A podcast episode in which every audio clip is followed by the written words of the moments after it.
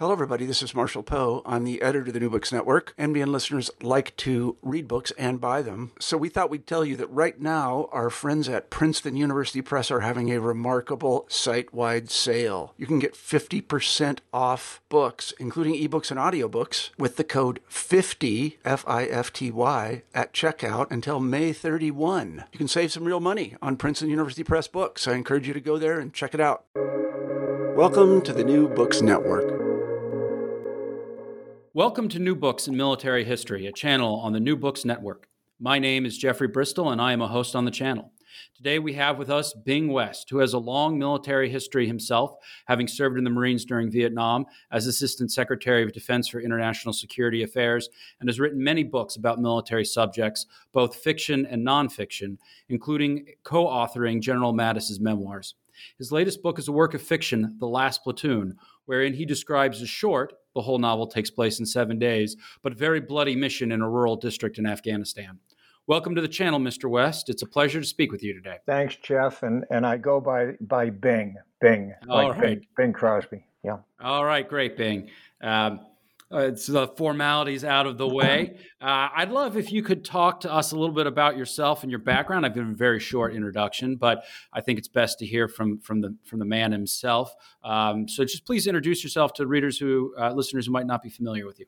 Sure. Well, I was born in Boston when World War II was going on, and my two of my uncles were fighting in the Marines in the Pacific. And whenever they would come home, they would be my babysitters.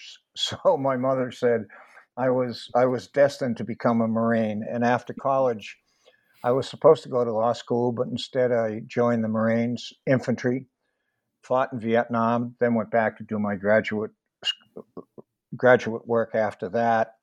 But I kept going back to Vietnam for several years, and I wrote um, two or three books about my experiences war fighting. One of them being called The Village, where I was with a small group, what they called a combined action platoon. There were 12 Marines, and we were in a village 485 days. that was that was really something. And then uh, later, I was an assistant secretary of defense under President Reagan. I, I thought he was just a wonderful man, and I got a chance to see pretty much the world then. And then um, then I went back as as a writer for the Iraq War, and then I decided to do the Afghanistan War. So I made about 20, 30, 40 trips and embedded with the platoons from one end of Iraq to the other and from one end of Afghanistan to the other. And out of that, I wrote a series of books. So altogether, I've written about a dozen books about war, battlefields, and what happens and the differences between how a White House looks at things and how it looks like when you're on the ground doing the fighting. Yeah, and that's one of the interesting things about this book is that there's a there is an interesting track back between uh, the DC side of things and and and on the ground. So you know that's that's a really interesting and varied background. And one of the things I, I was thinking about in terms of your writing, one, what's it like to go from the battlefield to writing about the battlefield? You know, obviously you have you bring a lot of experience to it, but um, how is it processing those memories, and how is it going back to Afghanistan and Iraq, and uh, not being a Marine yourself, but being somebody who's uh, going alongside of them? well, I'll answer the second one, then the first. Um, the commandant of the Marine Corps says that you he cannot recall you after you're 95 years of age. So up until then, you're still considered to be capable of fighting. So whenever I went back uh, the Marines just treated me as, you know, okay, well, he's been there, he's done that. Um, I generally refused to carry a weapon because I had to keep up with them and I, I didn't want to be carrying extra gear. And I used to tell them when they'd say, hey, come on, sir, you got to be carrying something. I'd say, when you need me to be shooting, there will be plenty of weapons available. And so I, I found it very easy to, to move from one platoon to the other which Jeff, I couldn't have done. I was a platoon commander, infantry. I couldn't have done that if if I were a pilot. A pilot today can't just you know get into a new F thirty five and fly it. But the infantry hadn't changed that much, and that was I was able to carry over when you're writing. you're writing, and every writer will tell you this. It, it the only thing that makes a writer is an iron ass.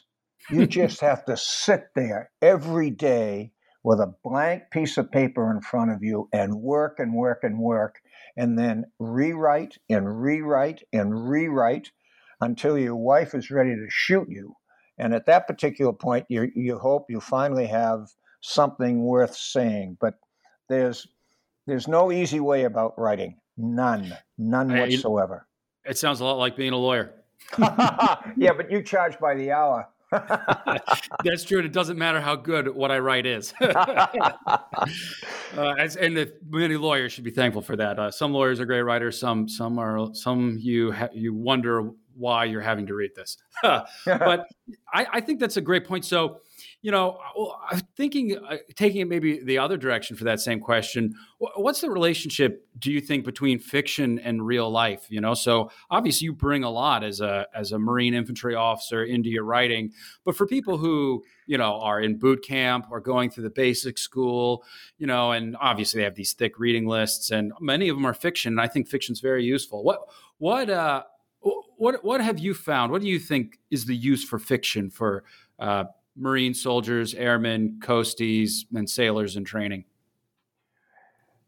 If, well, in this book, in this novel, for instance, The Last Platoon, it's really what happens on a battlefield. Every single of the firefight that's in that book was a real firefight that I was in. And so even in a novel, you begin if you're reading carefully to, to get a feel for what the culture is like, whether it's within a platoon in the infantry or on board a ship, you, you, you know, you, you, you get a feeling for how it might be. And what General Jim Mattis is a good friend of mine, you know, he always says, if you don't read, I don't want you in my command. Yeah. Well, and he was uh, he was uh, a famous one for uh, for books in his library. Correct. Yeah. Uh, Jim and I used to exchange books all the time. We still do. Yep. There's there's no there is no substitute for reading. No substitute whatsoever. So, what is it that uh, what do you think people get out of reading? Is it just knowing more about how far a rifle can fire, about the doctrine of the enemy? Is it character? What, what, what kinds of things do we get out of out of reading before we have these experiences? Oh, I, would say uh, the only genre that I deal with is military warfighting close combat. And the two things I think you take away from my books and that kind of book, like The Last Platoon, is character. How much character counts.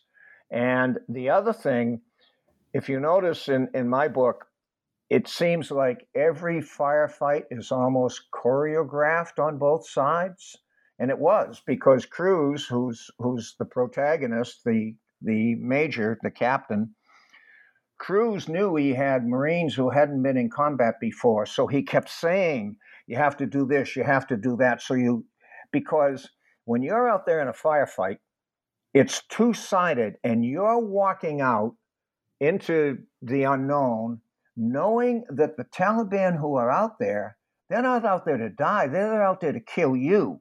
So it's a mystery story.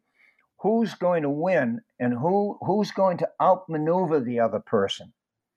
Ground combat, when, you, when, you're, when you're really close with the enemy within 500 meters, is like air to air combat between two quick jet fighters. You, you don't put your head up for more than two seconds at any given time, or it'll be whacked off on both sides. And so in the book, I try to show people what develops in a firefight and how Cruz was able to take his Marines and keep them moving because the other the Taliban were doing the same thing. So I would hope a reader would come away and say, "Oh, now I understand. Now I understand a lot more than I did before about what happens in that kind of a fight." And over your over your career, you've uh, obviously been in combat situations in at least three different countries, right? Vietnam, Iraq, and Afghanistan. How similar were those combat experiences uh, between themselves? Uh, all three of them were highly similar in the firefights, Vietnam was the most intense in a lot of ways because we had many better weapons in Iraq and Afghanistan, and we had night seeing devices in Afghanistan and Iraq that we did not have in Vietnam. Uh, what saved me a lot of times in Vietnam was that Americans can throw grenades farther than anyone else can throw a grenade.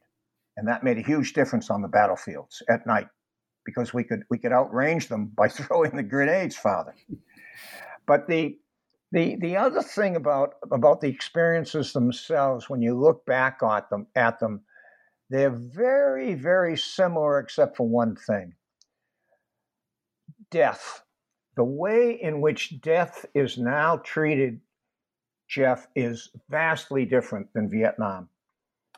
One night in Vietnam, um, we were in a fight during the day, and then it got dark, and we were being hit by mortars. And the next morning, the Marines came by me, some of the Marines, and they had in their ponchos two dead Marines. We didn't have stretchers back then. And I said, Who are they? And they said, Sir, it's Smithers and Sullivan or something. I said, Who? And they said, Oh, sir, they just joined us last night. I hmm. never even got a chance to meet them. And then they were dead in the morning. We put them on the helicopter when we are getting our resupplies, bodies. And then we started out for the next fight, which which which occurred about 10 minutes later. So you, you accepted death because it was just after World War II. You accepted this was going to happen. It's quite different today. Everything stops. There's much more solemn. There are there are times to reflect. And and back in Vietnam, many more religion was more central, and therefore people believed more that there was a God and an afterlife. The interesting thing is, an awful, an awful lot of the Marines on the battlefield still believe that, versus the average person, perhaps.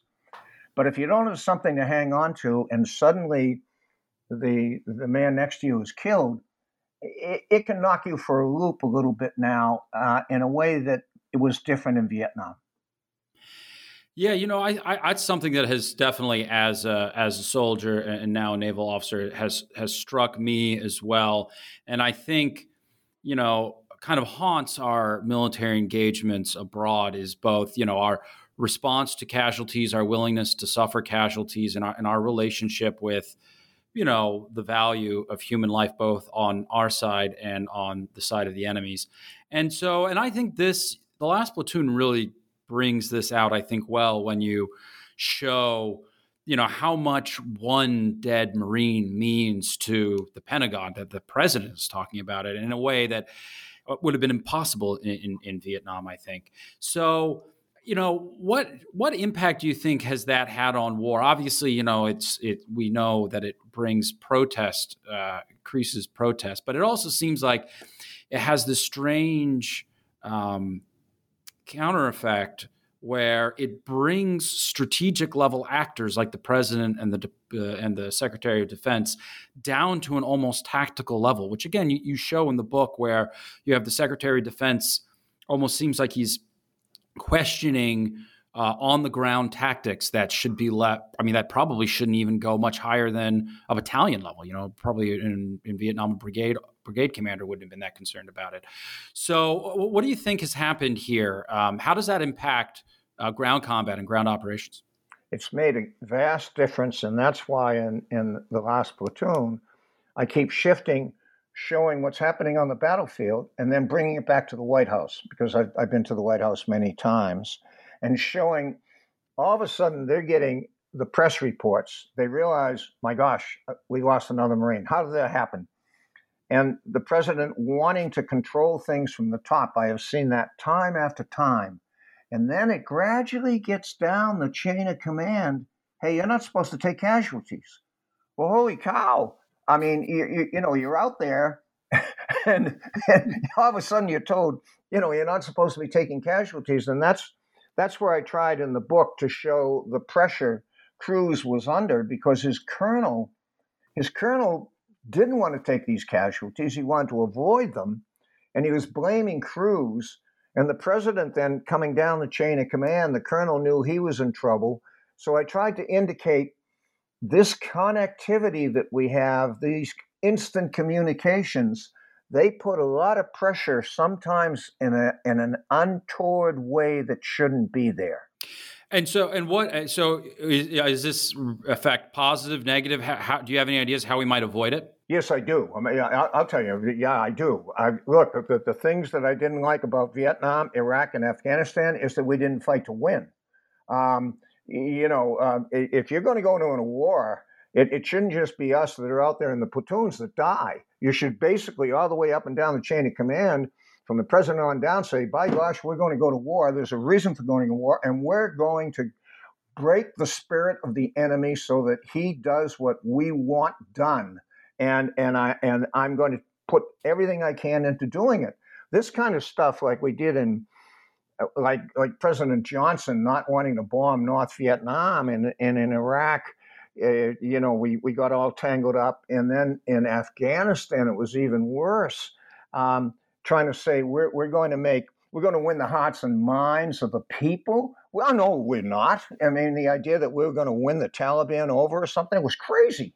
So you, you asked me a direct question, I'll give you a direct answer. I, I think that the military at the top, that the generals owe an obligation to be more direct with the president and when, when a president says something like, well, we're going to nation build, the generals today went along with him and, and said, fine, you know, we'll go out and nation build. The generals should have said, sir, we have 19 and 20 year old Marines and, and soldiers. They have rifles. You only do one thing with a rifle.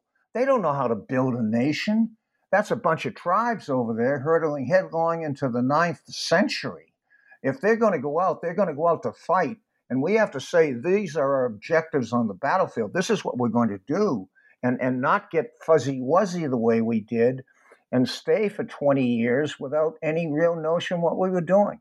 I'm, I'm sorry to kind of explode yeah. like that, but you know, it just you no, know. no, big that that that was great. And, I mean, I I don't want to get too politically, but I think it's interesting because it comes to mind that in 03 there was one general who more or less did that, General Shinseki, and uh, yes, didn't last very yeah. Shinseki, and he, he, was fired.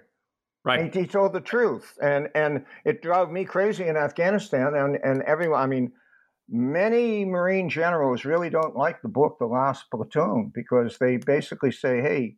You know, come on. You know, the, the colonel wasn't really like that. Oh, yes, he was. You know, and and we he, Ah, just yeah, really well, you know, no, I think I think and I think the tension between Kaufman and Cruz, between the colonel and the captain, is an excellent one, and you know it. I think highlights some of the bizarre tension. So, um, you know, I, wonder if you could just talk about those two characters and what they represent in the Marine Corps, um, and this whole structure that we're talking about. Well, every um, one general called me up after he read the book and he said, You know, Bing, he said, We don't have all those kinds of people. And I, I said, Oh, yes, yes, we do, General. I said, You know, um, it, there was a great book called The Caine Mutiny. It was written after World War II. I've only seen the movie. Very good movie. and and um, the the chief of naval operations was asked, "Well, what did you think about that that book?"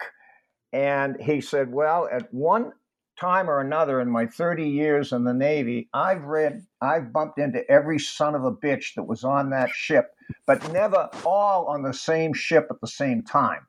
so there is a little literary license that I took um, in the last platoon, but I tried to indicate the Cruz. He he represents the grunt. He represents the, the guy who's out there on the pointy end, and he's he's not really, he knew his career was in trouble, and he's trying to balance that against what duty he owes to his men. And at the same time, the colonel, Kaufman, he wants to get promoted. And he feels that Cruz is putting everything in a jeopardy when he shouldn't be doing that. And, and I try to bring out those tensions because they exist an awful lot. Um, and, and many times they are not reconciled. Um, and that's why I keep coming back to at a higher level before we get into these things like going in Afghanistan and spending 20 years of this stuff, that, that somebody has to talk to the president and say, Mr. President, I need a direct understanding of how this is going to end. Yeah, right. Well, and, and what I think is is interesting thinking structurally about the military, you have, I think, in Kaufman and Cruz, the embodiments of two typical kinds of officers with maybe all of the negative traits that one would expect in a staff officer and a line officer. Um, and you know maybe are, are a little bit stereotypes i think in a good way in a functional way between the two you know is it possible for one officer to be both parties it seems in in part part of the problem is kaufman is definitely not not a, a, a, an enviable figure, but he also seems largely a creature of his own creation. You know, peacetime armies. I often think you have peacetime armies and wartime armies, and they want the opposite things. You know, in the peacetime, you want uh, a military uh, to be fairly risk averse to make sure that it's ready for war. You don't want people who take a lot of risks. You want people who are good at rules um, and processes, maybe over outcomes, because that's how you preserve the force. And in war, you want the opposite. You need to take the fleet out and fight it, which, of course, you know, I think always the example of the German battle fleet in World War One. You know, it's a perfect example of a peacetime force in war where it was very pretty, it was very uh, appeared functional on paper, but nobody wanted to commit it in the offing, really. So, it, can we reconcile these these two options? Can we have officers that do both, or are we kind of stuck with Kaufman's and Cruz's? Um, we won't know until the next big war starts, and, and and by that I mean we have to be very careful because what what has crept in even to the army and to the Marines is this thing called force protection, where we gradually accepted that you were going to go out there and you're going to fight, but nobody was going to die. Well, wow, no, that's not going to happen. And and the other thing, Jeff, that I think the Navy, you mentioned the Navy. The Navy has not fought a war engagement against an enemy since 1945. We're, we're 75 years of peace. And in World War II, the Navy ended up relieving an awful lot of ships, ship commanders and submarine commanders very, very quickly because they didn't really turn out to have the right stuff we're going to get into another big war at some point, and uh, there's going to be a sorting out, and I hope the sorting out can come quickly enough because some people, we have to a large extent taken away risk taking. We've, you know, you you don't want to have your your cruiser run aground, and you, you don't want somebody just risking lives unnecessarily. So you really won't know you really won't know until we get into that big war. I think we've become too risk averse, but there's no way you can prove that because you don't want to go to a war just to prove it, you know?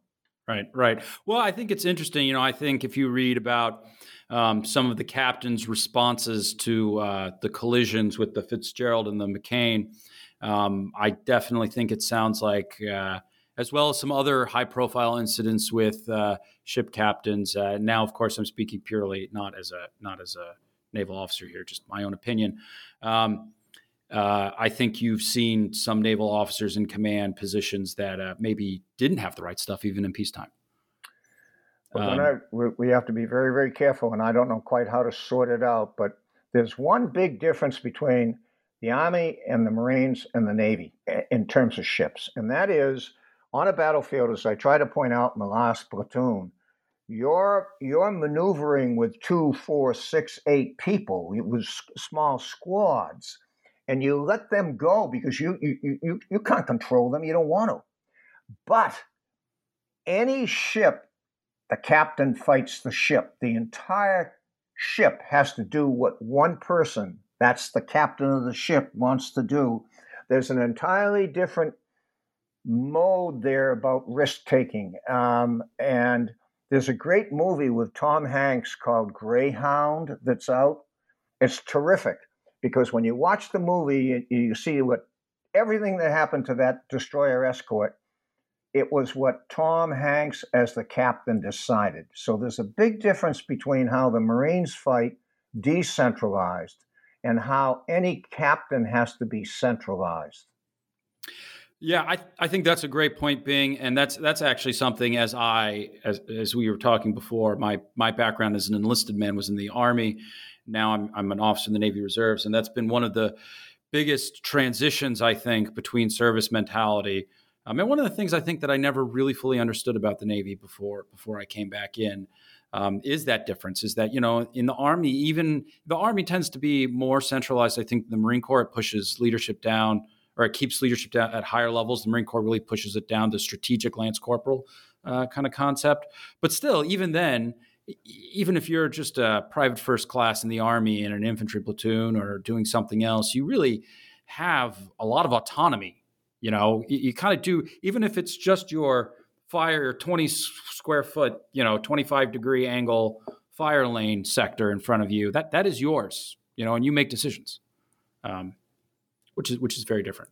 So w- one of the things that well, I'd like that, to shift to that's why I tried to Jeff in the book. You know, in the yep. big fight toward the end of the book, it was up to every individual. You, you know what I mean? It, you, you, see what I mean? I mean, you know what I'm talking about. I don't want to give the, the the the story away, but in the end, it was every single individual Marine. Right. Right, right. Working together as a team to hold everything together, and and, and I think I think that's that's kind of what makes you know makes the story so compelling beyond you know life and death elements that it, there is is a lot of teamwork getting back to the bigger picture one of the things i have always felt uncomfortable about is in our last wars the reliance on the cia uh, mm-hmm. particularly the paramilitary division of the cia I, maybe i'm a little old fashioned but uh, you know, I, I, I may, and maybe I've read a little too much of the founders, but I, I am, I am of the mind that armed armed forces, you know, they're necessary for a nation, but they can be a dangerous thing, particularly when they're not closely supervised. And the CIA, eh, it's hard to supervise what they're doing. So you you have the CIA team in the book. Uh, I don't want to give too many details away, but um, what First, could you tell us a little bit about some of the inspirations for the CIA team and what do you think about this? Is the CIA role in warfare good? It seems like in the book you kind of portray it as a, a potential to move away from Kaufman types and red tape. Uh, w- w- what do you think about all this? I've worked closely with the CIA for many decades. Um, their special activities group used to be called the Special Operations Group. Um, in my mind, they're terrific, and I know them very well. Uh, uh, I've worked with them. Uh, they, every one of them comes from a military background to begin with, and they're they're activists. They're they're not they're not cowboys. They're highly intelligent. They're in fantastic shape. They're very mature. They know what they're doing, and they do, you're right. They have much less red tape than our services do.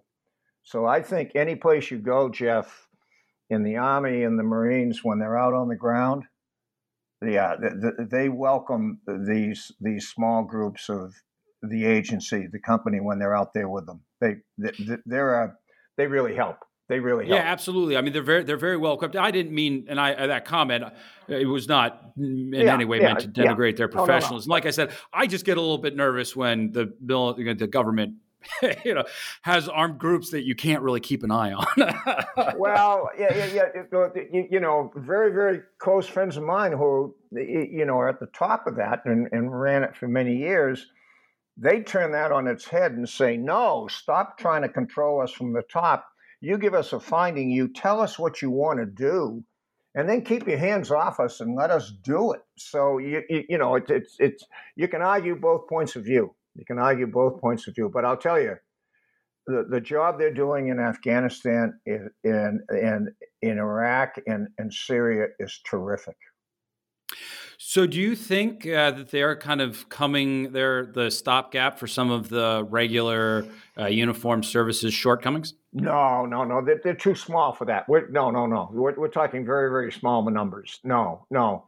They they are very complementary to the special operations forces um, and and they they develop really good intelligence on the ground, but to develop that intelligence takes weeks, sometimes months. So you you you can't use them as a substitute for having the Cruzes of the world, you know, who go out on patrol every day. No, it's more complementary, and that's why I had them in the book.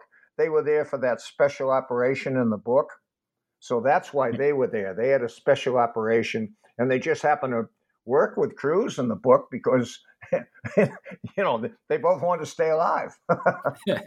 well, and I think that's interesting too. You know, I, I, I I think this is this is another thing that I, I personally also get a little concerned about is um, you know the relationship between some of these organizations like the cia uh, special activities division um, and special forces and the infantry i think sometimes unfortunately in the military but also in the popular imagination people put them as a, a hierarchy you know like you're in the infantry and the infantry is not as good as the maybe the green berets and the green berets aren't as good as the seals and no one's as good as the cia but really there's there's a much more complementary relationship. Is that correct? Oh sure. Everybody uh, yeah yeah but some of these guys are awful gosh darn good, especially the Delta mm-hmm. guys. But but everyone, yeah, but no one objects when somebody who is say say you're, you know, like in the book I tried to indicate the, the squad leaders kind of held them in awe um, it, when they're out on patrol with them, as well they should, because the average age of the CIA guys I had in the book was 37 to 40 and the average, you know, squad leader was 24. Of course, he's going to look up to them to a certain extent, and he should. But they work it out. It, it, it, it there aren't any big di- difficulties there. They, they work that out. And uh, so, obviously, the, the Taliban plays a major role in this book. Um, how did you how did you write about the Taliban? What what what sources did you draw from? Oh, I was over there many times, and and um, a lot of the a lot of the military was very nice to me. I was allowed into the prisons.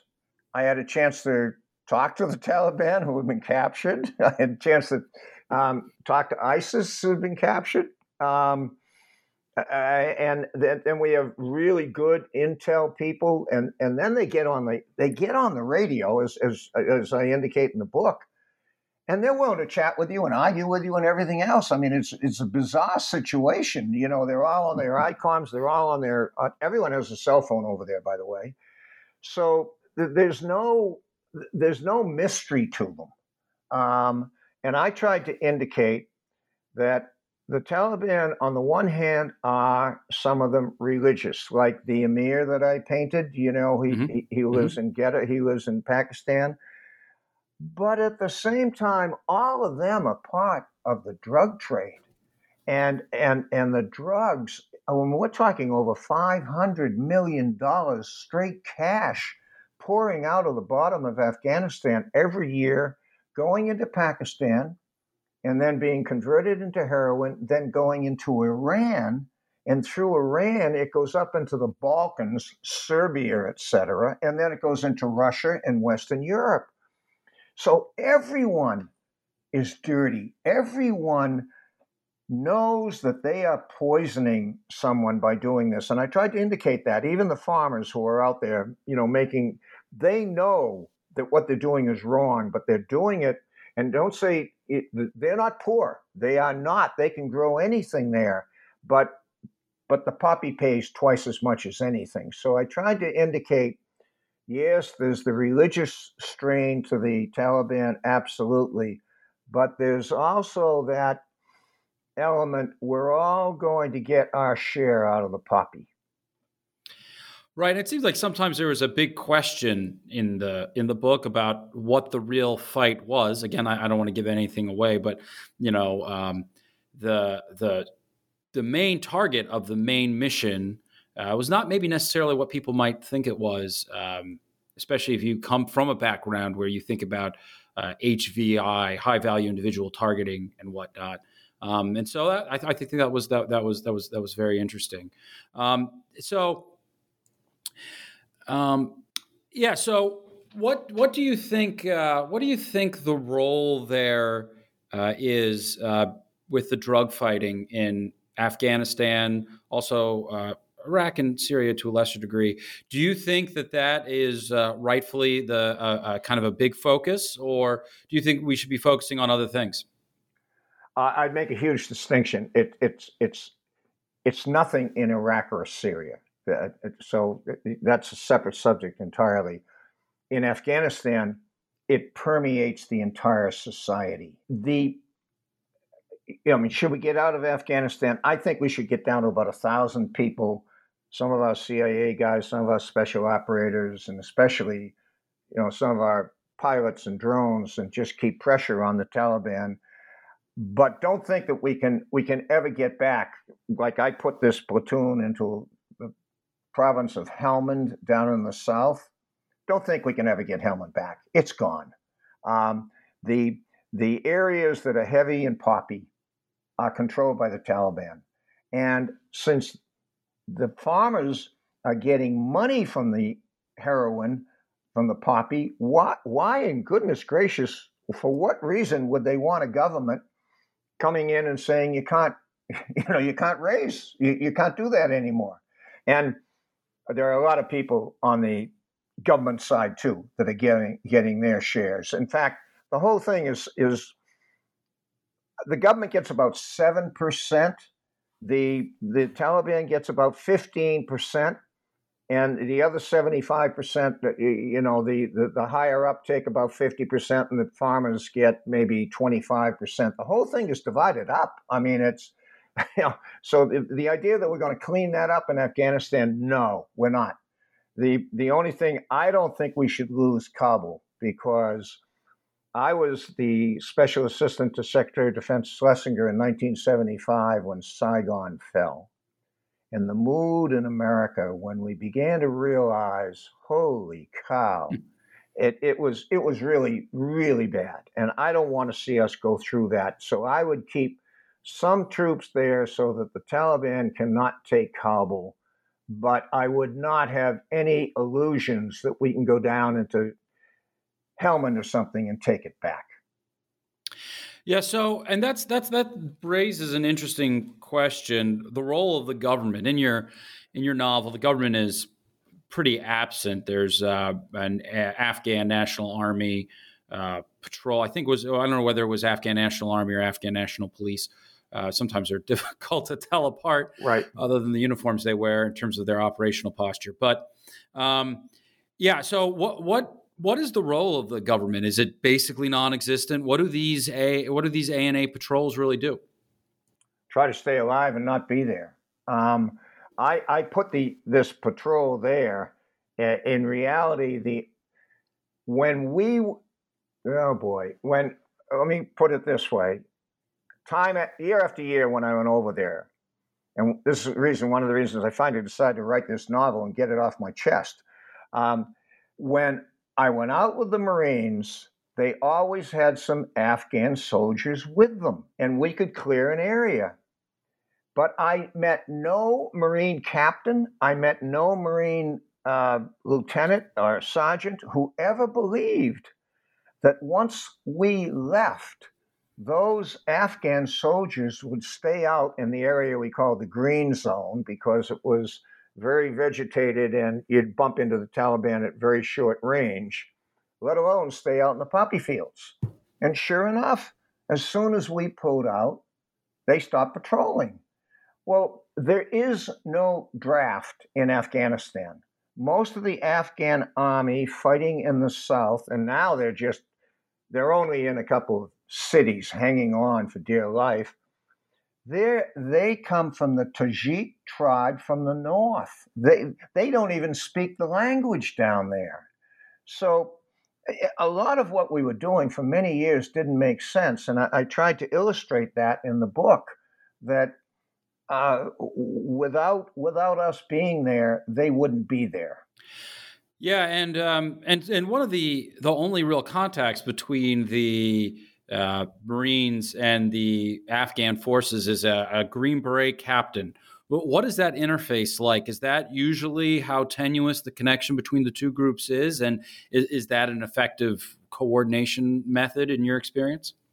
Um, again, every character in, in, in the book is, is a real character, and the Green Beret character, he's really quite a character. But the answer is yes. The, the, the, the uh, ODA teams, the special forces teams, they linked up with a lot of the a, with a lot of the Afghan national, and they were their advisors. Um, the group that gets along best, as you can imagine, uh, was was our special operations forces in our CIA units that had intergroup to them the very best of the Afghan soldiers with them. Um, but they were very small units. When you get down to where we were in Helmand that I was describing, you would have uh, an advisory unit, uh, the Green Berets in this particular case. We used the Green Berets a lot down there. Uh, and they would just have a very small unit uh, and then they they really liked having the Marines around, so we we all got along very well. and so one of the other things that strikes uh, strike struck me reading it, and maybe again this is thinking about you know uh, military uh, policy and structure on on a somewhat higher level than the ground combat that you really focused on in the book. How do all these pieces link? Um, and that that is a theme. You have the CIA team come in and they maybe are complementary to Kaufman's mission, maybe not complementary to Kaufman's mission. He has spent some time figuring them out. Um, ultimately, I think because of his personality, it seems like he doesn't make the use of them that he could have. Um, but you know, also you have the Green Berets with the Afghan Afghans. Kaufman has a hard time integrating those into his uh, into his unit. Cruz comes in as an individual augmentee from the United States. That's a lot of moving pieces. You know, is this pretty typical from your experience over there? And and how does one get all of this stuff to integrate? Well, I'll say two different things. Uh, the first is historically, for the last 10 years, the, the way you integrate everything is very simple. You have perfect communications, better communications than you and I do now, Jeff.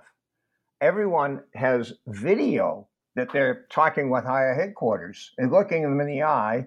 And then every night, especially the poor army platoons, had to turn in PowerPoints of, of, where they were going to go on their patrols. and, and, and this gets up to division headquarters, and then I then they have what they call oh, BUAs, battlefield. Yeah, a BUA, a battlefield update assessment, and you will walk into a to an auditorium, and there will the general be at the back, um, and and before him there'll be maybe a hundred a hundred you know soldiers and et cetera, all on their computers and then somebody gets up on stage and he briefs the weather, and the next person briefs intelligence, the next person briefs operations.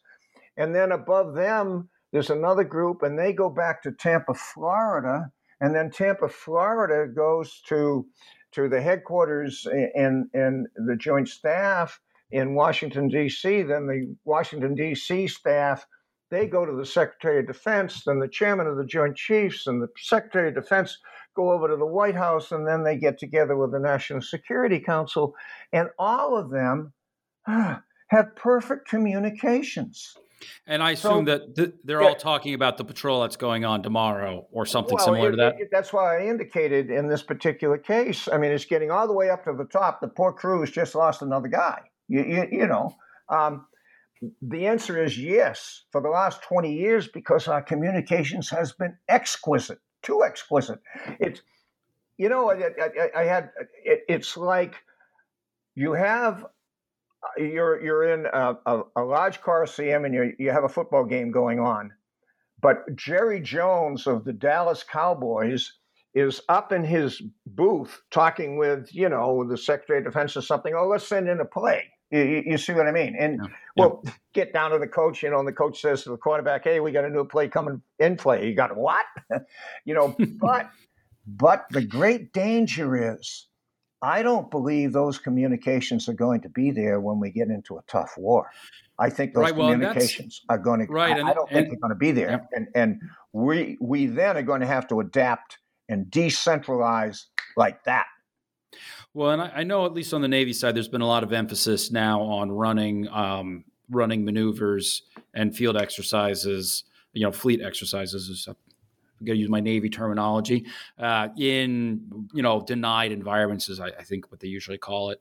Um, but you know, I think it's interesting though. I wonder if we were talking about the relatively low level of actual fighting that happens in Iraq and Afghanistan a little earlier in the conversation, and I wonder if that's a side effect. You know, if we had, even if we did have that perfect com- co- communications, and we were say having even Vietnam levels of combat, you know, you couldn't report everything. You know, um, I think the fact that we have so few patrols is seems to me partly what what enables some of that perfect communication.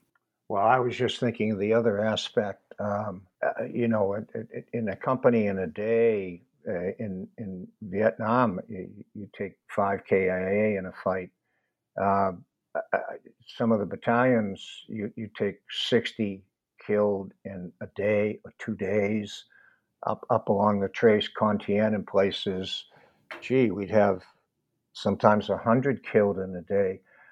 And I, I, I don't know how the press, I don't know how the White House, I don't know how, Jeff, I don't know how our society would think in the in terms of those casualties that are bound to happen in another big war because we've become so used to really losing very very few people. And the other thing, and I know now this is getting far afield, but but the other thing, the entire world, in a way, I mean, this COVID still flabbergasts me that the entire world shut down in ways that I thought were, were quite extraordinary. Um, yeah, yeah, yeah. I, you know, it, it, I, I, I just have this. My next book is going to be about this, by the way. My next novel, I'm, I'm going to get into what's what's another big war going to look like, and how's how is our society going to handle it. I I think we have to be very careful that we, you know, it, it, it, you can't fight and not lose people. Well, I, I agree. I think it's an interesting.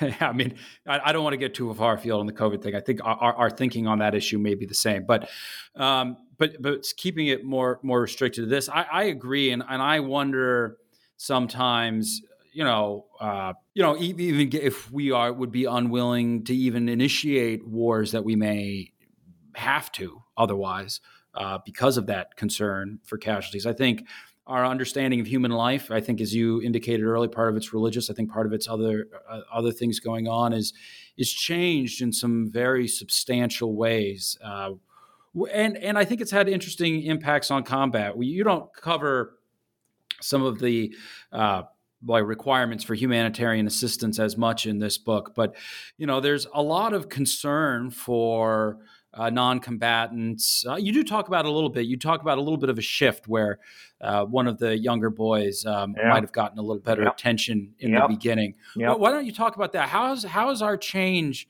How's that changed our, our view of of casualties, particularly the casualties of the enemy over the oh, and, and civilians over the course of this war? Well, the enemy with the aid of the villagers, does a very good job of policing the battlefield and taking away their casualties. We, relative to the civilians, I believe we went to extraordinary lengths to to help. I mean, eh, wherever we could, but it it became eh, eh, it's it's really tough when your generals on down are telling you don't really fire if you don't have to fire when you're getting fire from a compound because there might be civilians inside. That's again, it, it gets all the way back to you. You have to define your purpose, and you have to determine what you mean by going to war before and not be trying to work it out every day on the battlefield. And in the last platoon, I, I, I put Cruz in a couple of situations there where some of the poor civilians and the kids are really badly hurt, and he has to make the decision on the spot. What's he going to do about this? So just to drive it home, so that people realize it's it's what you look at every day when you're out there on that battlefield. It's what you look at.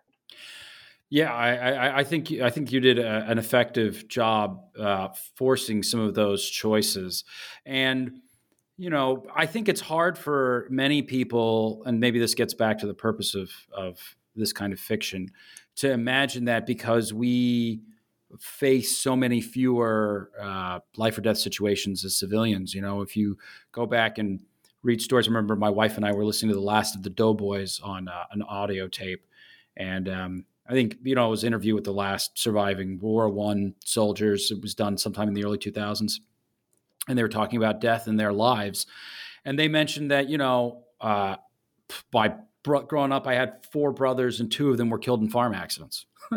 right. You know, um, and yeah. that I think just i mean that changes it because you when you go to war then you have a kind of a conception and a, a, rhetoric and an understanding of that to draw from that's correct and and some of the places I, I was in Sangin, which was the hottest place hit, and therefore it really is the location for the book, The Last Platoon. And I did put in the in in the novel what I actually saw.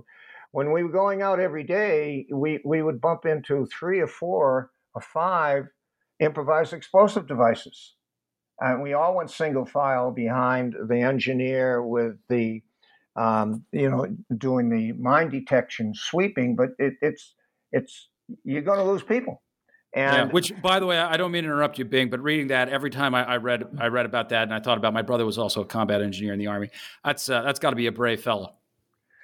Well, but you know, I, I tried to drive it home by indicating, and this actually happened when I was out there with them, that one of the squad leaders put two tourniquets on his legs before he left the base. And he said, and, and so I did it in the, in the novel too, you know, and Cruz said to him, What are you doing? He said, Well, sir, if I get blown up, I'm going to cinch myself up. I don't want anyone taking a chance of trying to come to me. And Cruz said, You're a hard case, but he said, You're going to, you're really going to frighten everyone else in the unit. So take off those damn tourniquets. But he, the, the tourniquet, well, I don't want to get into it, but compared to Vietnam, the tourniquet was so much different, so much more terrific, but still, you know, that's like asking a guy who's, no, well, you know, I'll, I'll stop it right there. But you, you have to expect you're going to be seeing an awful lot of blood and gore. And so I tried in the book not to shy away from letting people know what happens when you're out there. Yeah, well, I think you did an excellent job, and we're ending, we're getting about to the end of the hour now, Bing. So I know you mentioned something about a book that you were thinking about writing uh, a little bit ago. So I wonder if you could uh, bring us out by telling us what plans you have in store. Well, I found out something about writing in this book, and that is that um, it's it's it's hard now to get reviews of books about combat uh, the average literary reviewer isn't wild about the subject matter. but I, I well, do... and you're not in the standard MFA uh, subject yeah, category yeah, yeah, unless you're writing something know, very about, narrow kind of thing. Yeah, if I if I had the, the you know the hairy chested woodpecker or something, I could do better. But you know. What I what I what I'm really tempted to do, I think it probably take me a couple of years, but you know what I'd like to do? And I already have in mind. Take a battle from World War II, and I have the one in mind, and then how that played out and how the American public reacted, and then use that exact scenario, which uh, only this time, and one time it was against the Japanese, the next time it would be against the Chinese, and then try to see whether society would respond the way we did in World War II. Yeah, so a little bit of a sociological thought experiment. so to speak. well, I am I am an anthropologist by training, so uh, I guess that kind of thing is uh, is is interesting to me as well. Well, Bing, that that sounds great, and uh, when you write it, if you write it, I hope we can have you back. Well, thanks, Jeff. By the way, did you like this book? I did. I thought it was great. I thought it accomplished uh, accomplished what you wanted to, and uh, and I, I have a better appreciation for it now. So uh, I don't want to uh, I don't want to inflate your ego, Bing. It's uh, you've already accomplished enough. I don't think I could do that anyway. But it, it was it was a good book. Thanks, Jim. Okay, thank you. Semper Fidelis. Yep. yep. All right. Well, thank you, Mr. West, for being a guest on the show, and thank you for listening to New Books in Military History, a podcast channel on the New Books Network.